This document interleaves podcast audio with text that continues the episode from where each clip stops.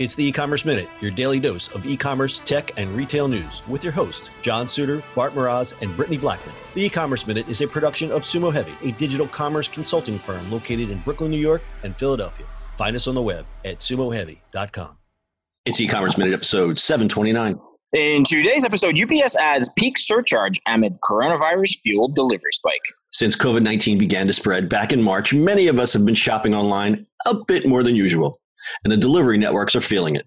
Delivery companies like FedEx, UPS, and the U.S. Postal Service are struggling with an unexpected increase in online shopping over the past two and a half months as consumers buy everything from canned foods and toilet paper to office chairs and backyard pools.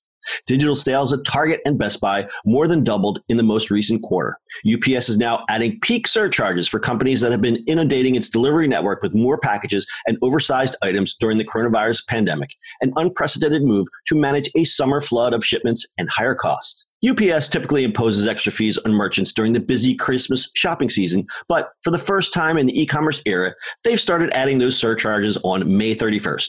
The fees apply to large online sellers like Amazon, as well as traditional retailers like Target and Best Buy that have shifted heavily to e commerce as many stores have closed temporarily. Retailers will have to calculate whether to raise prices, absorb the added cost, or a combination of the two. They can also try workarounds to avoid the fee by closely monitoring the amount and sizes of package they ship with UPS, using another carrier, or nudging customers to pick up online orders in stores. The added volumes are clearly testing the limits of these networks, which have been operating seven days a week.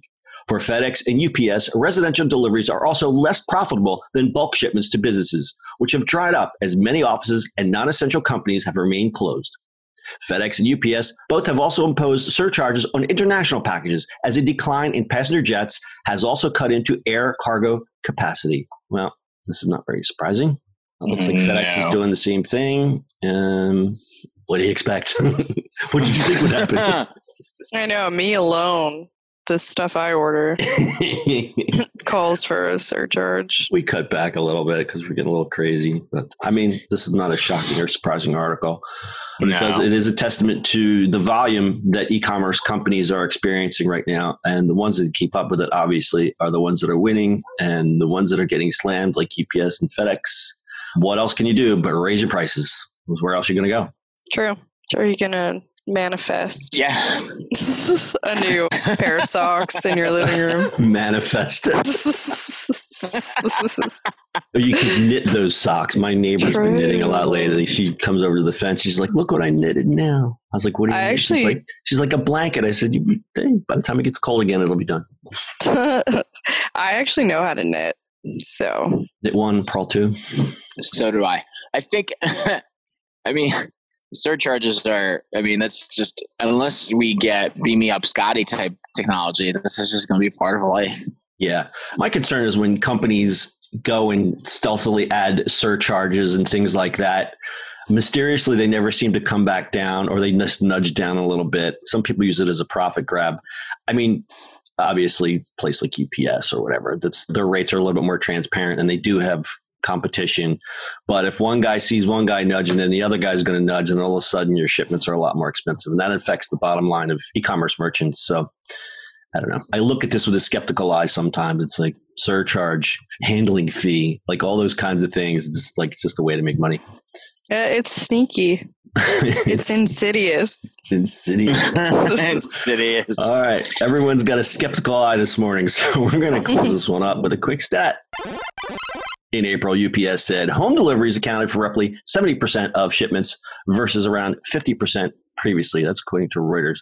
Really, only 20% increase, huh? I would think it would be a lot more. But again, the article states that a lot of you know UPS and FedEx make their money delivering to offices, which just ain't open anymore. So we'll see what happens. Offices are starting to reopen. Things are, and you put that air quotes, getting back to normal. But we'll see. I think it's going to be a weird summer. You guys gonna- Pretty much. yeah, pretty much. Mm. Anything Yeah, else? it's gonna be a weird, icky summer. oh, and just remember, everyone's staying at home and they're all running your air, so expect power outages.